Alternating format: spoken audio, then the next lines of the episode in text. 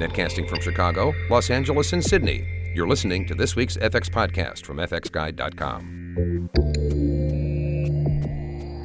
Hi, and welcome to the FX Podcast. I'm John Montgomery. Award season is in full swing, and to that end, our podcast today focuses on the work of one of the films nominated for Best Visual Effects Oscar, and that's Black Panther Wakanda Forever. Our guest for this episode is ILM VFX supervisor Craig Hammock. and I think one of the interesting things the guys discuss is the combination of on-set practical water effects with rendered CGI water. They had huge practical dump tanks on set for interactive water effects with the street and talent, and I, I won't spoil it, but Craig has some really interesting insight into the actually just what that tech entailed on set.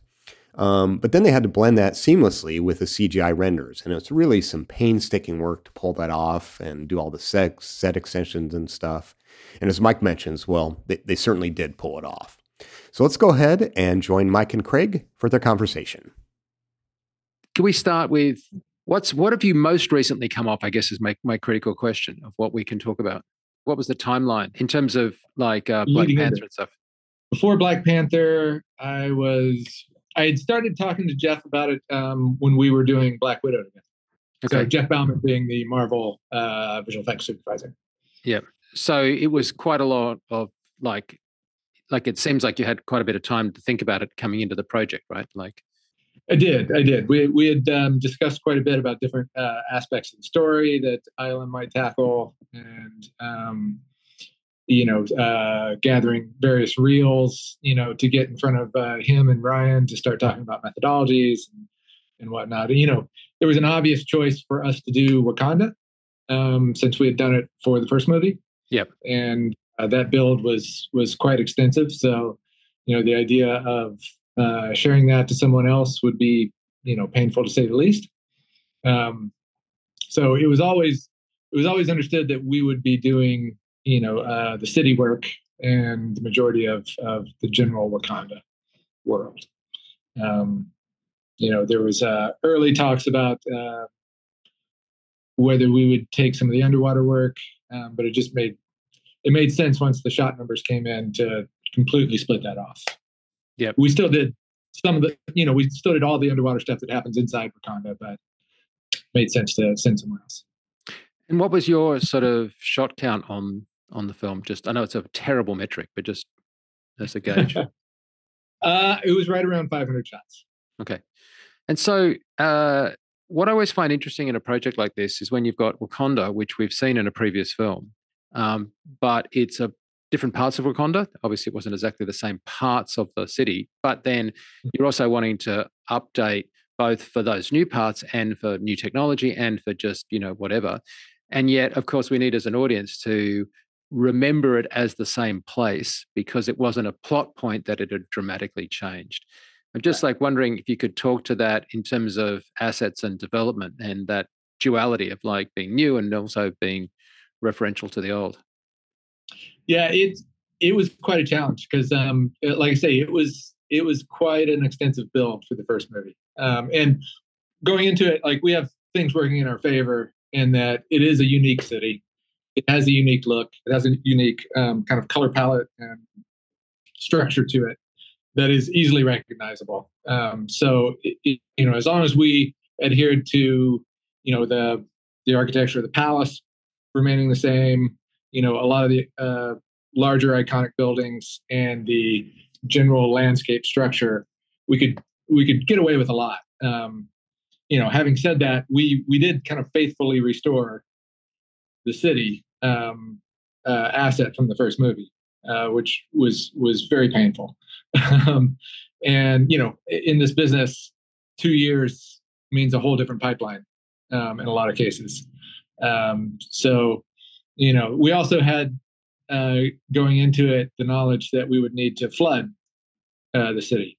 So, which brings with it, you know, its own constraints of watertight you know buildings and and um, you know certain uh, construction constraints that the first well, one it's also need to destruction follow. constraints right yeah yeah i mean it's it's it's all the same like it it um it meant that we couldn't reuse a lot of the first movie when it comes to the scenes um, that needed to have uh, flooding or uh, destruction. And yeah, knowing that it was one, um, we we chose early on, you know, to to basically push as much as we could into uh, Houdini. It, the first movie, the asset was done in, in a 3ds Max pipeline, um, and all of our, you know, uh, water effects tools at, at, this point have mostly migrated into Houdini. So we knew that we would um, need that kind of close coupling um, between the two, and decided uh, to push the environment into Houdini so that everybody was working in the same uh, under the same umbrella of of a, a software package. Um, you know that that meant a lot of training. That meant a lot of you know uh, hundreds of buildings uh, uh, of assets being converted over. You know, in in a lot of cases, restructured to to again support the effects work.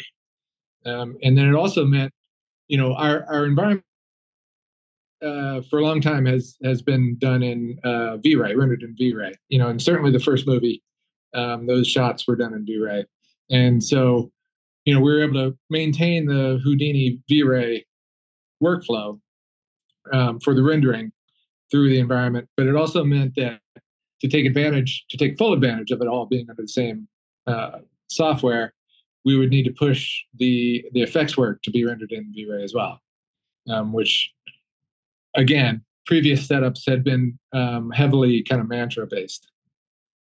So, yeah, I mean, mantra is uh, a great renderer, but yeah, to, I can see why you'd want to do that. Yeah. So the idea, and you know, it, it was it was fortunate we did. Like, you know, we were able to leverage, you know, true refract re- reflection refraction um, to the environments. Um, you know, uh, share kind of wet maps into environment renders, that kind of stuff that uh, is typically really difficult to do with the kind of um, the amount of data that we're talking about, both in the city and in the water work. Yeah, obviously, it's the film's gone very well, and congratulations on the nomination. And I was at the Bake Off, and the thing at the Bake Off I thought was really interesting when I was watching it is like there were shots in there, and I, I, I for my purposes, I'd love to clarify like where ILM stopped and started. But like there were shots in there that even though I was at the Bake Off and even though it was being explained and even though I was seen the film twice and everything else, I still couldn't work out how you were getting away with it. Um, and it revolved around how the city was working when you had these big practical dump tanks and then you were mm. doing extensions and blending stuff in, right? And I remember yeah. like the uh, I think it was like uh, a swimming pool would be dumped in like two seconds on. So I'm just yeah. my notes when we're talking, right? That's what something that said at the Bake Off. Um, yeah. So that's a huge amount of water, right? And then obviously it needed to be safe, and there were shots that were clearly not safe if you'd been for real with children in the foreground and blah blah blah, and all of the other stuff that had to go in when you're trying to get presumably stuff behind practical water and dealing with mm light plates. I just wonder if you could discuss that integration because I know it sounds like a general question, but I swear to God, I sat there going, I still don't know how you pulled it off. well, that's great. I, I appreciate that. Um, but yeah, it was it was uh, it was a challenge in almost every way you would imagine. Um, but still, like I would I would absolutely uh, advocate doing it the same way again. Um, you know, the practical dump tanks were ridiculous. Uh, and the engineering behind it. You know, uh, Dan um, of it had he had it set up to where it would flow back into the tank, so you could have a continual flow. Oh, really? That much water. Yeah, it could it could continually flow. Because I was like going to ask you about that, like in terms of the reset times and stuff and setting up and yeah, yeah okay, was, wow, it, yeah, it was it was impressive. You know, we didn't we never dumped an entire thing of water. So, you know, we didn't have to take advantage of the, the continual flow, but the engineering was there. Um, and so the, the process was, and the, the thought was get as much water into the set as you can that is safe. And, um, you know, that becomes, you know, it, it does look safe at a certain point. So what you end up seeing on screen for the final film is quite a bit of um, us basically matching some of the speed and some of the the general action of the water, but amping it up. So most of what you end up seeing on screen for the the big dynamic scenes where people are in it uh, is replaced water. Okay. So you So still they- get they- people reacting to water. You still get like kind of large sprays of it off of things um, that we can keep. Yeah. And we're basically integrating that back into CG water. So I'm thinking of that classic shot where I think it's a mother and a child, and it just looks like there's a tidal wave coming from behind them. Is that one of your shots? Mhm. Yep. Okay. So what am I looking at in that shot? Which, by the way, just looks perfect. I'd, I'd put that on my show reel and just drop the mic and walk away. Thank you. Um, so yeah, there was a there's dump dump tanks happening on the day. Um, quite a bit of water coming through the street, you know, um, and it basically we did CG water to go on top of it. So what you what you end up seeing is CG water. Okay. So so the actors that I'm seeing in the foreground are actually actors. They're not digital doubles, I presume. Yeah, correct. Okay. And are they shot on a blue screen or a stake, or are they actually in a the environment where the tank is behind them, effectively, or the partial set is They're- behind them? They're in the environment with uh, the partial set of the temple behind them. Yep. Um, down the two streets at the end of the streets are the big dump tanks, um, but they're shot in in situation there on the set, um, and uh, with water rushing at them. Um, we end up also de-aging the set behind them, or not de-aging, aging the set behind them. Sure. Um, so adding some some some grime and some wear to the set itself, and then doing CG water uh, on top of the practical water, and adding debris and all that in it.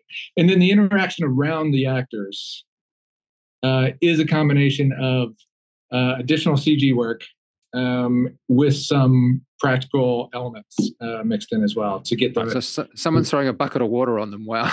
Wow. You put in a giant tidal wave behind them, uh, effectively. Is that what you're saying? Like, Uh, no, so there's so there's a real, you know, decent amount of water coming at them. okay. Probably ends up being, you know, knee height to thigh height Okay. uh, of water rushing at them that they're reacting to. We we put CG water in that's more kind of waist height or slightly higher that splashes uh, from their back around them to basically uh, enclose them in water. Okay. So before I get to the next thing, I just want to clarify is this just hardcore roto and comp work by dedicated people to get that stuff in the background? Like, were there any tricks to get that stuff in the background? No. No, it's it's it's a lot of hard work and really Yeah. really crafty, skilled people. Yeah. So, so then if I could talk to sort of general principles of water on sets with people, like, okay, so water just doesn't scale very well.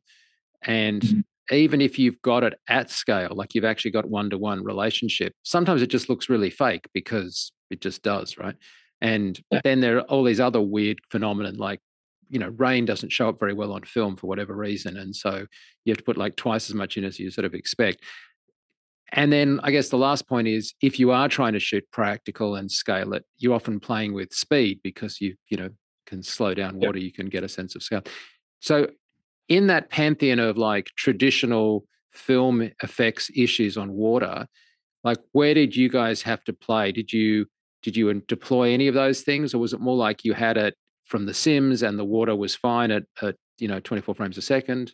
I'm just curious, like Yeah, no, I mean the water was fine at 24 frames a second. It was Okay. it was enough water. There was enough force to the water, and you know the the key to us, um, like the the whole thing we were after was the people's interactions, right? So people struggling against water, like we were able to steal shots um, that were basically just all practical water, uh, and then we would just have to color it to be you know dirty, basically, um, and put a little bit of debris but there were there were a handful of shots in the movie that were just practical water of people struggling in it.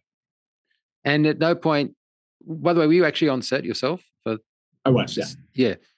Was there any discussion of like just I mean God, I would have just said, oh let's shoot everything at 32 or 48 just for, you know, safety. But I guess you'd done what tests to, to verify that?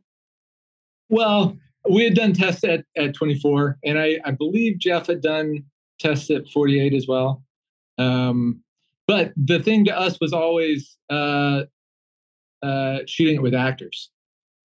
Like we always wanted that that close interaction between the water and the actors and this and the set.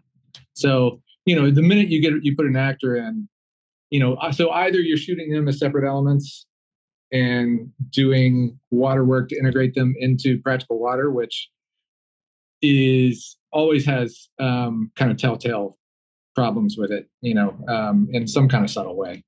Um, so we we basically chose early on to live with what the water would do on set.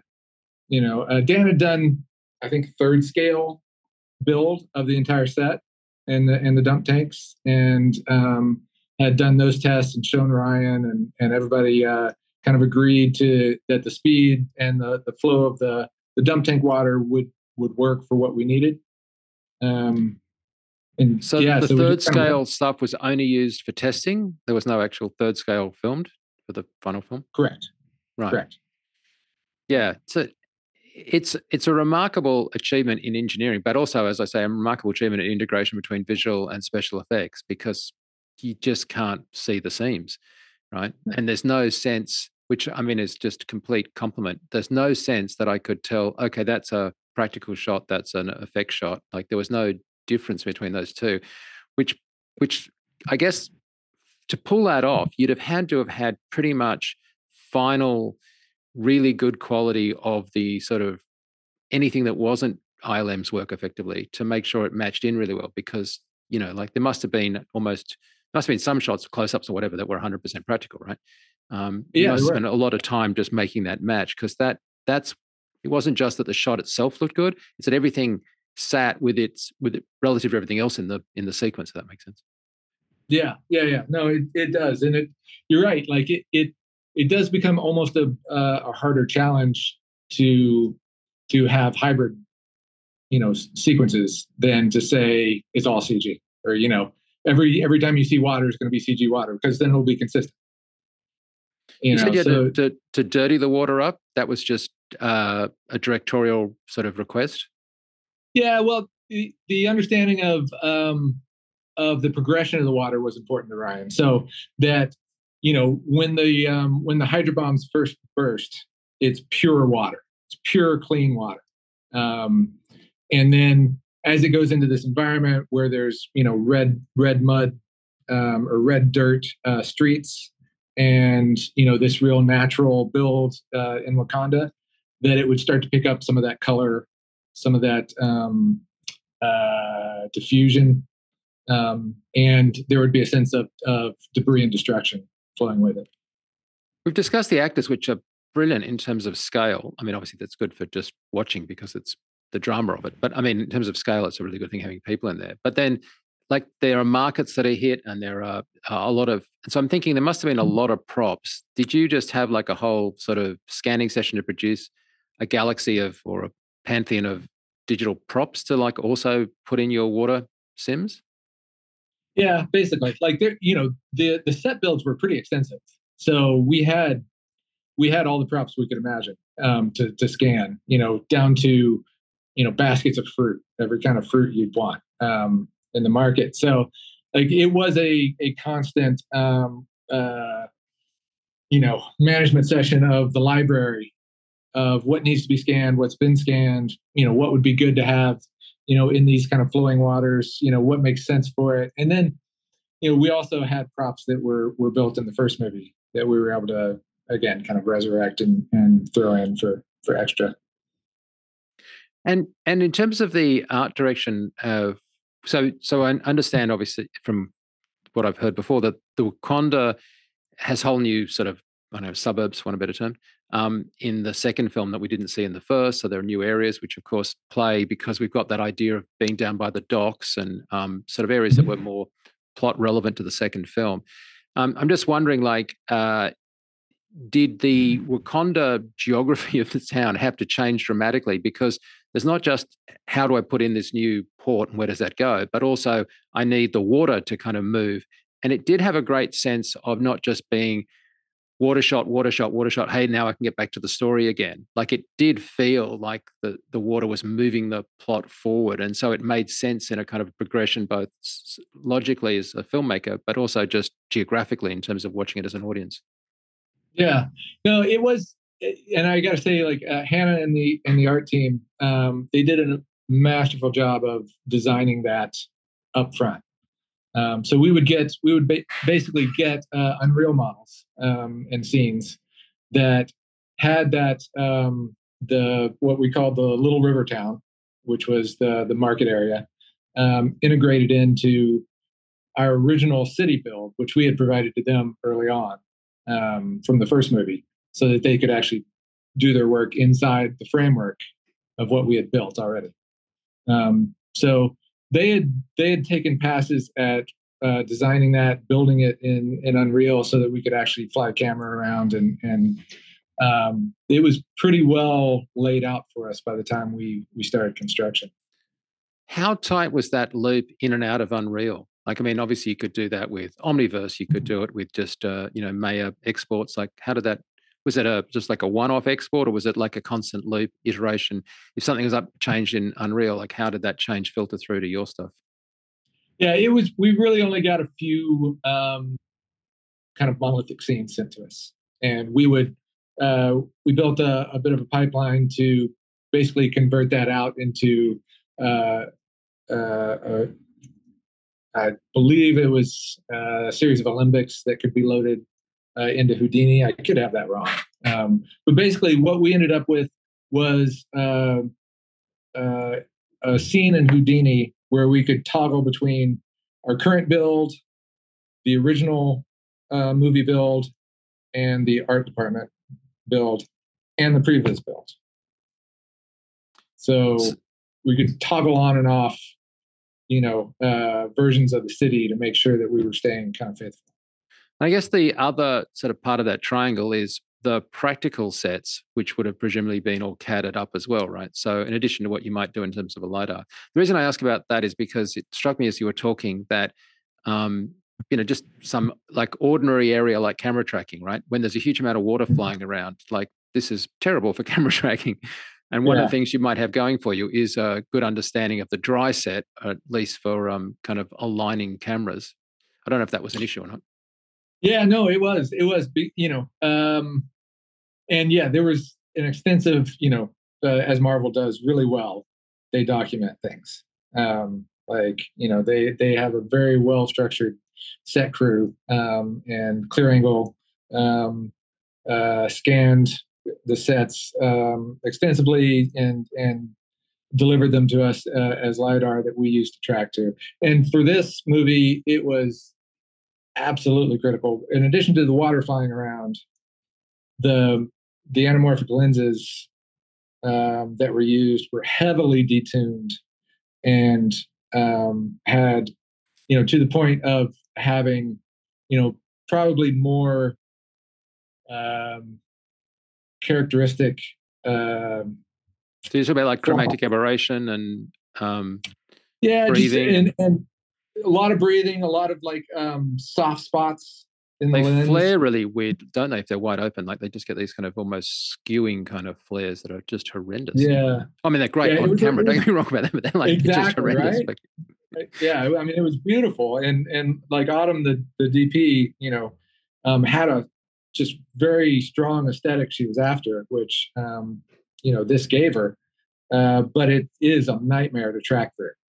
Um, and you know, our our team, it was a constant struggle, but um, you know, uh, well worth it in the end. You know, this to to be able to retain, you know, the the energy and the the flow on set and and have practical things that the the actors uh, have to react to and interact with. Um, I think made a big difference in their scenes. Yeah, yeah. Presumably, well, I don't know. Did you sort of uh, like how much of that stuff in terms of the look, not not now the tracking, the look, added mm-hmm. as like did you have sort of uh, any custom kind of nuke things to try and get some of that back? Because if you've got a CG shot, you still want it all to look like it was shot with that, uh, as you as you politely called it, detuned lens. Yeah, there was uh, it was a huge push for the production, and um, uh, Jeff uh, Baumann and, and Michael Ralla, the the, the second uh, Marvel effects supe, worked with Weta for probably six months, I want to say, to build a nuke tool that would basically emulate the lenses. Um, and with the the idea and the correct thought that you know there would be so many vendors on the project that to keep a consistent look, um, they would need something that is a kind of a ground truth um, built for everyone. So, Weta built this nuke tool, nuke gizmo tool that was incredibly complex um, and distributed out to, to everyone um, that basically had all the lenses mapped to and and all the various distortion aspects and chroma aberrations and breathing and limiting of the bokehs and everything um, built into it um, in dials that people could use. And you know, I think um, I don't, you know, I've I I've only talked to a few of the other vendors, um, but I know, you know, for us, you know, we have our own various recipes of of lens um, tools and Nuke that are, are, kind of tried and true to our compositors. Um, that we're able to basically get to the same look, but having it having that tool, being able to basically use it for absolute reference for what this should get to uh, was invaluable. Like it was a it was a really strong um, decision made at the beginning of the show that really came through at the end. Yeah, yeah, and it's really great that those tools get shared between the vendors because, as you say, like it's a waste of effort to just have to replicate it between facilities, and it doesn't even guarantee uh, consistency, even if you could replicate it between facilities. Um, no, I think it would have been just uh, you know a nightmare for for Jeff and for for Ralla to to try to even communicate, you know, to each individual vendor what the various aspects of the lenses that were missing in each shot. You know that the things become so subtle and it becomes such a textural combination of, of, of things that give you your final tapestry of an image that I think if you if they didn't spend the time and the money to to try to provide this to people, it would have been something they chased for the whole show. Yeah. Um, could you just give me the tech specs on what you were working? Was it a 4K delivery, and uh, was there any consideration for like ultra high dynamic range stuff? Uh oh boy, uh, it was 2K delivery. Okay. Yeah, it was 2K. There was a there was a high dynamic range uh, component to it um, but not something that was, um, you know, other than we, you know, most most people, you know, us included, work in in a high dynamic range anyway. Yeah, you're, so you're already it wasn't really a, I just wondered, yeah. in terms of reviews and stuff, whether you paid any attention because uh, obviously the file format totally supports it, um, and it's a, you know, it's going to be delivered in both formats effectively but whether you had any review or does ILM take any view on kind of like just reviewing that material upstream of what would be, of course, the final grade?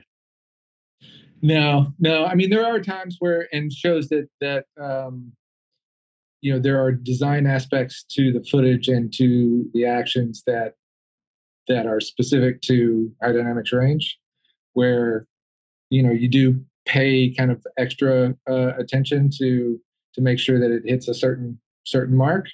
For us, it's it's more a management of protection, um, and you know, I don't think we really designed anything specifically to take advantage of high dynamic range.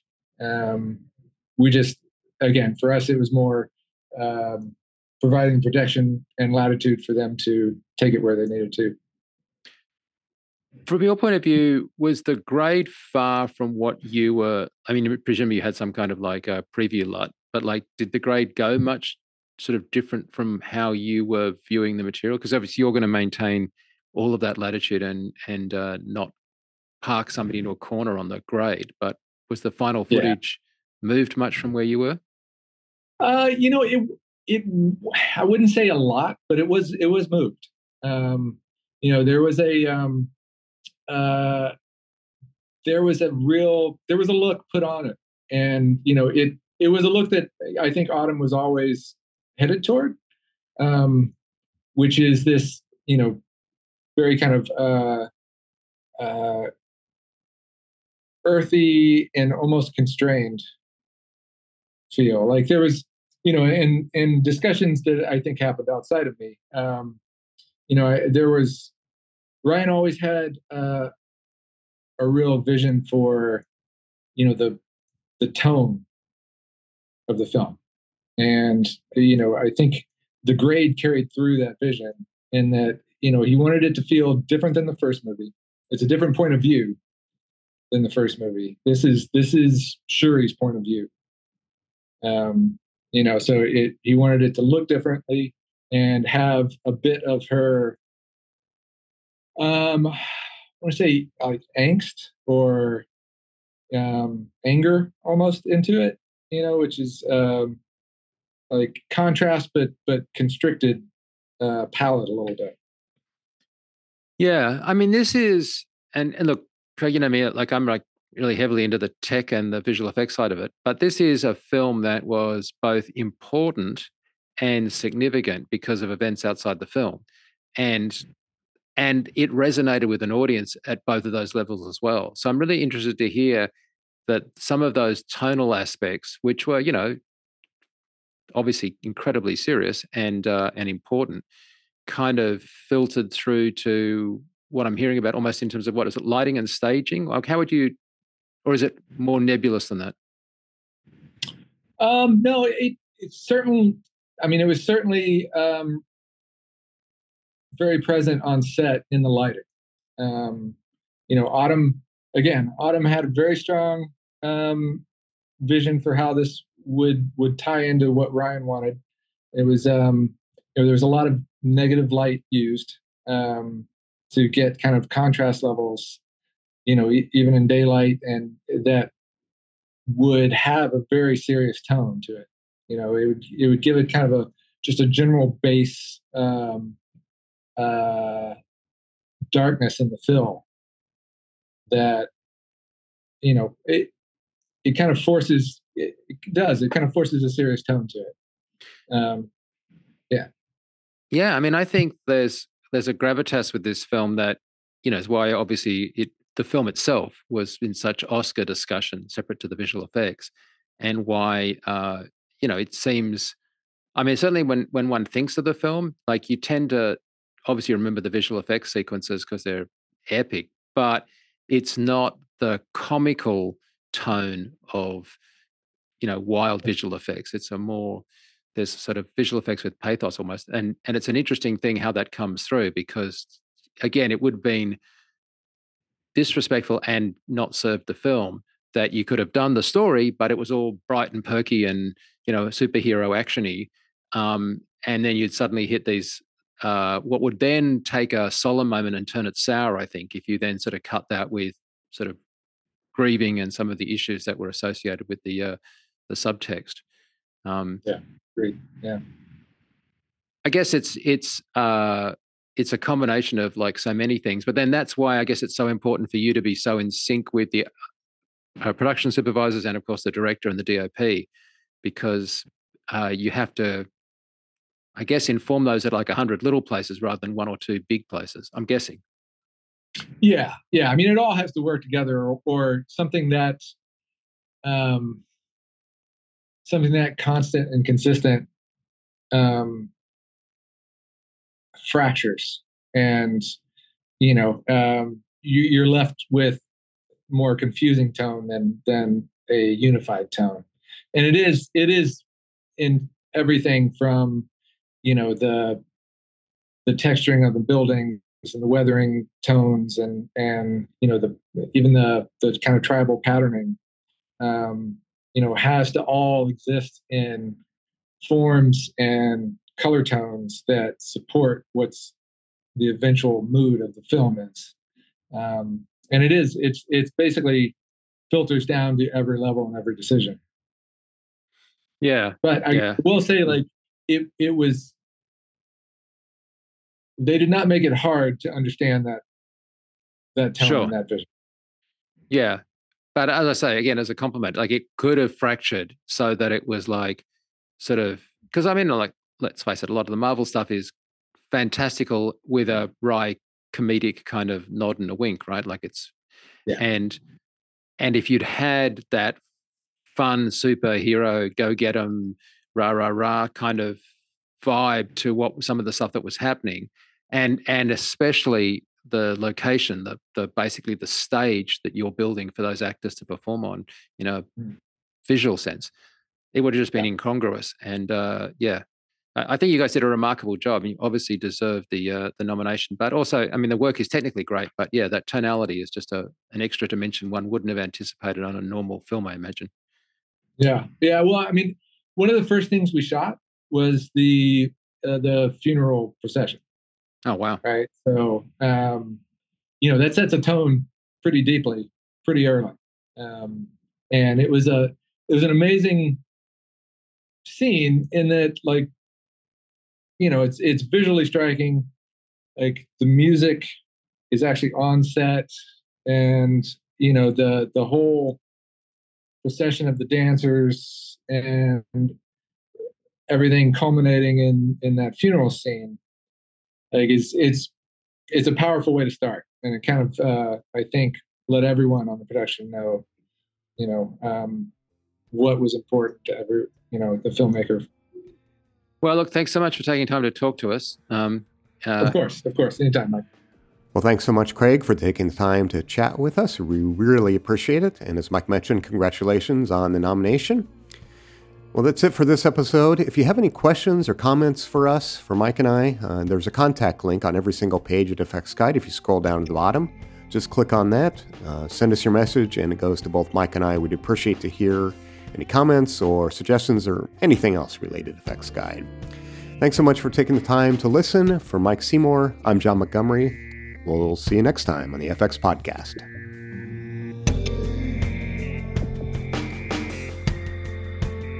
Please let us know if you have any suggestions for stories or future podcasts. You can reach us by clicking the Contact Us link at the top of the homepage.